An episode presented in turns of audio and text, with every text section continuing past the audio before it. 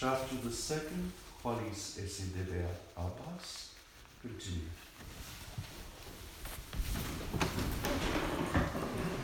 Let him make no distinction of persons in the monastery. Let not one be loved more than another, unless he be found to excel in good works or in obedience. Let not one of noble birth be put before him that was formerly a slave, unless some other reasonable cause exists for it. But if upon just consideration it should so seem good to the abbot, let him arrange as he please concerning the place of anyone whomsoever. But otherwise, let them keep their own places, because whether bond or free, we are all one in Christ, and bear an equal rank in the service of one Lord. For with God there is no respecting of persons. Only for one reason are we preferred in his sight. If we be found to surpass others in good works and in humility. Let the abbot then show equal love to all, and let the same discipline be imposed upon all, according to their deserts. But thou, O Lord, have mercy upon us. Thanks be to God. Let not one be loved more than another. This is another way of saying that the abbot is to love all his sons. Uh, charity is the bond of unity in the monastery.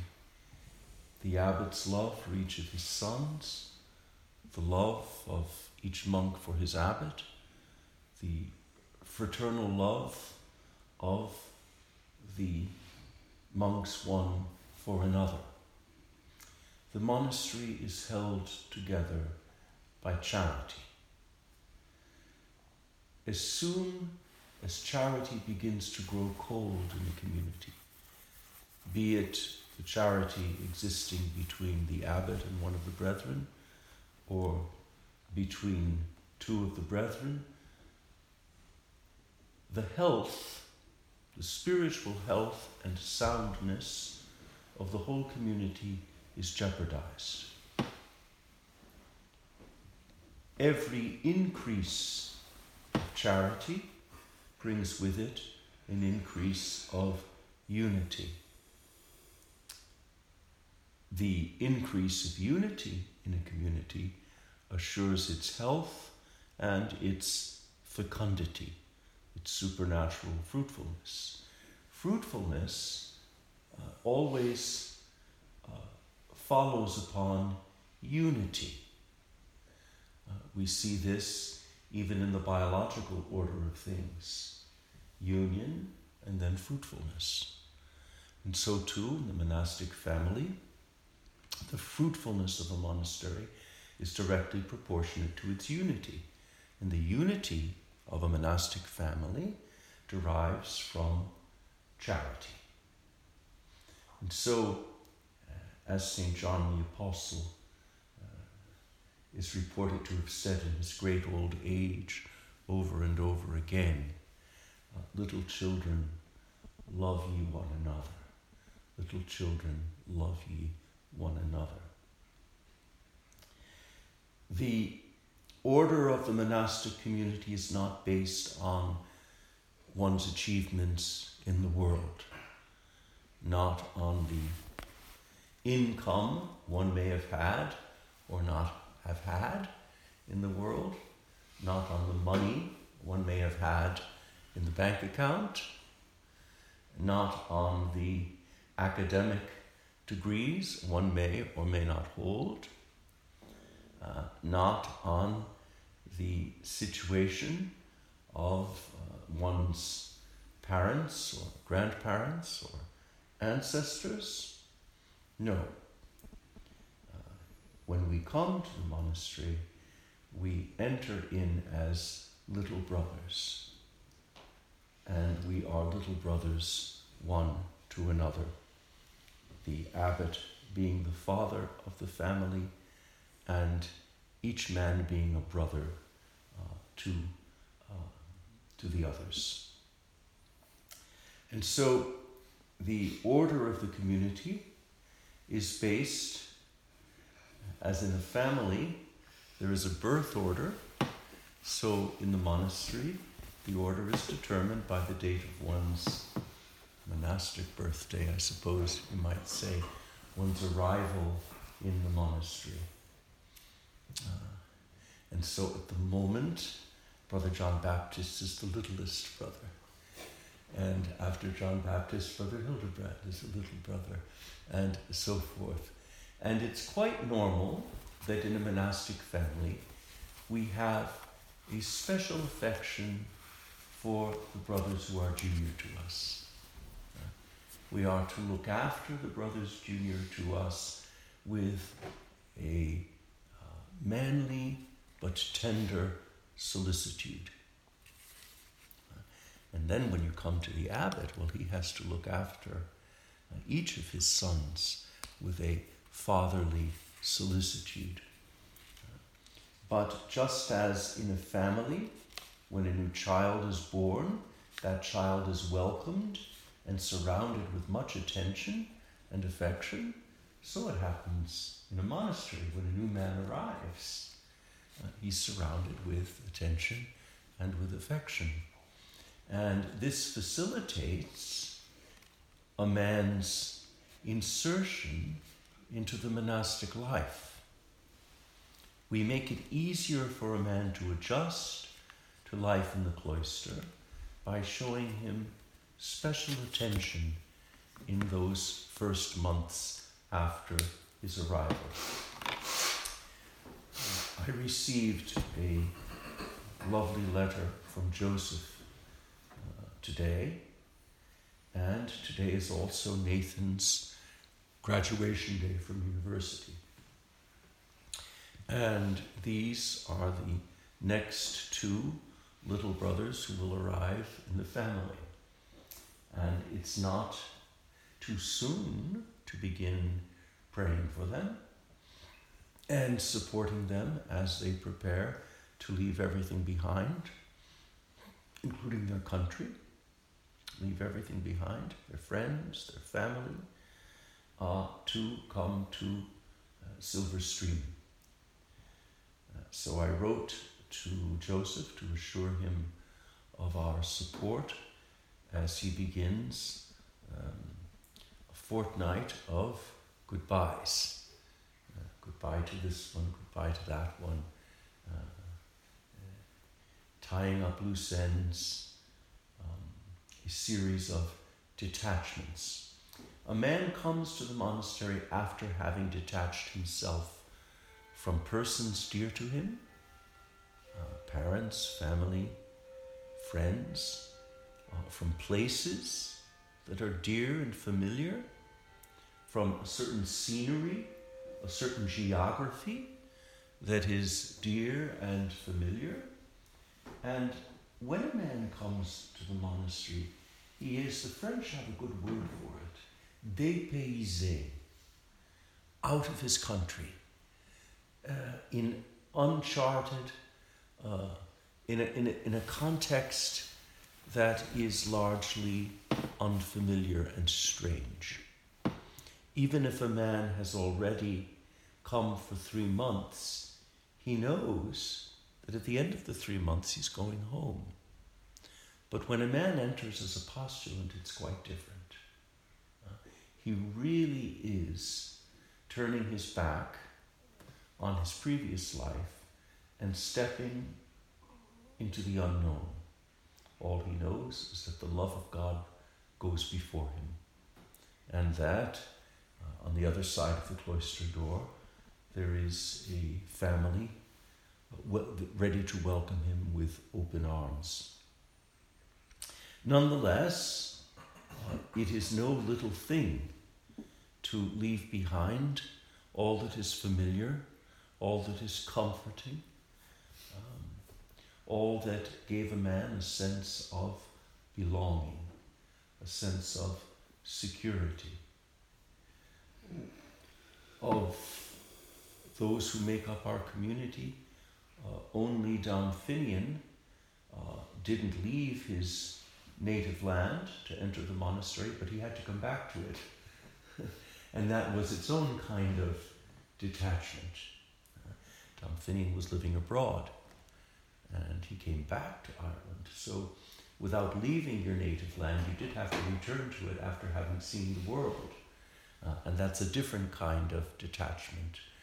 But everyone else has come from abroad, which means that we are a community uh, of exiles for the love of Christ, at least as the community is presently constituted.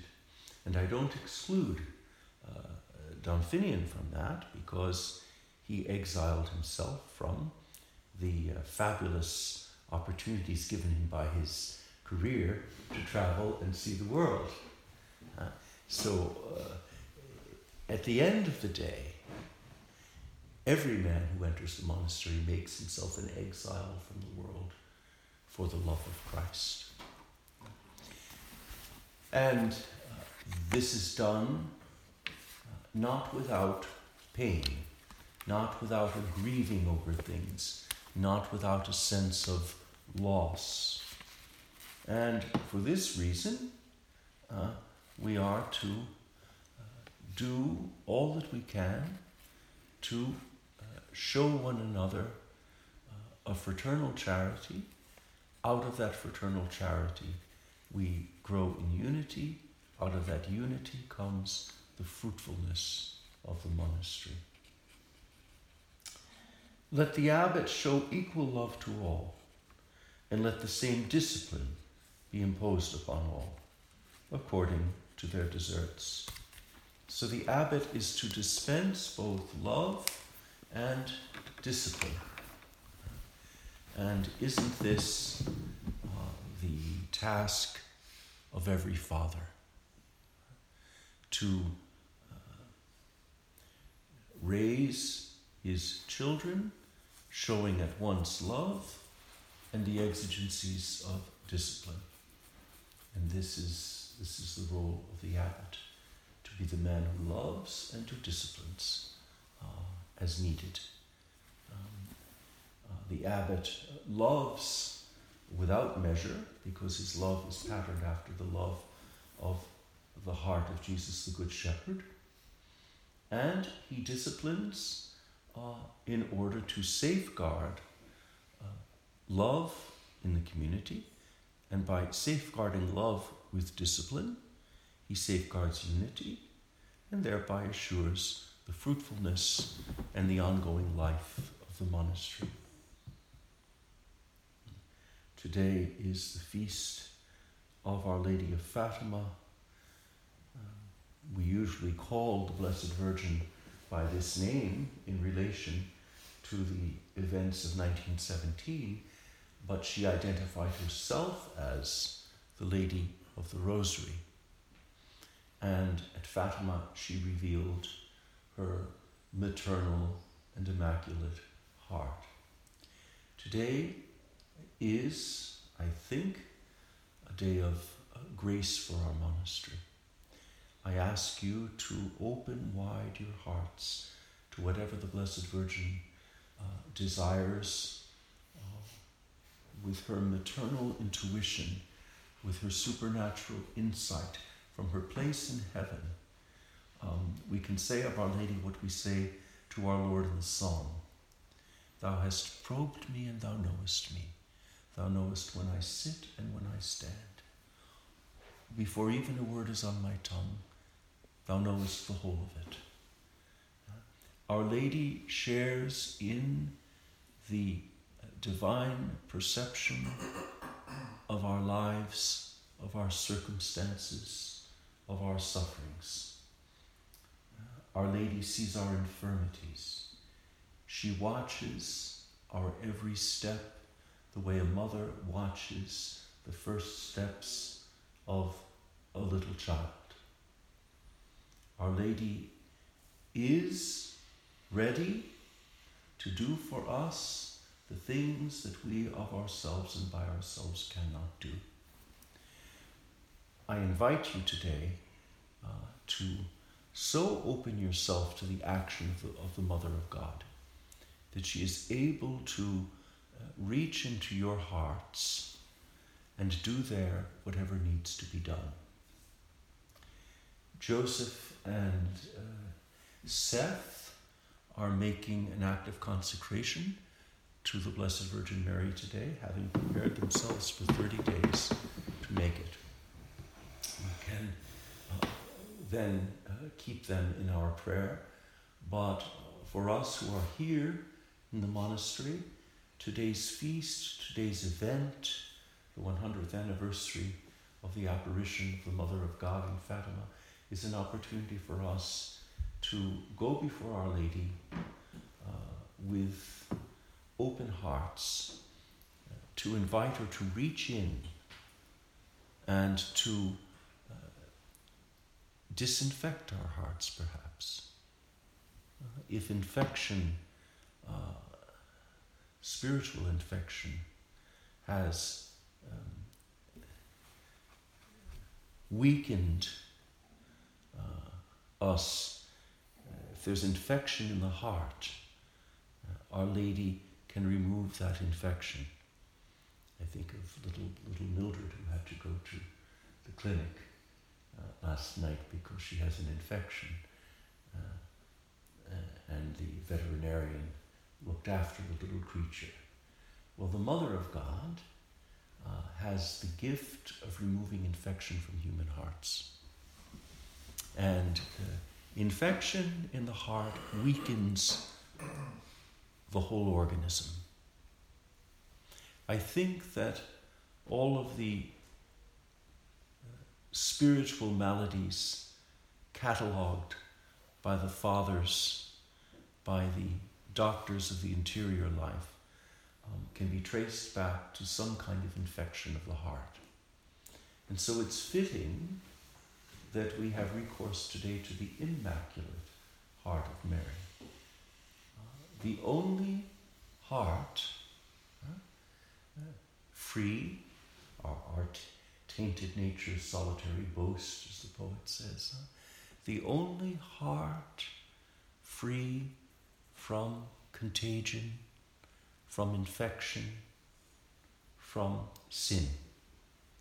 Uh, after the heart of Jesus formed in her virginal womb, uh, the heart of Mary is immaculate. The Eastern Church uses the term all holy.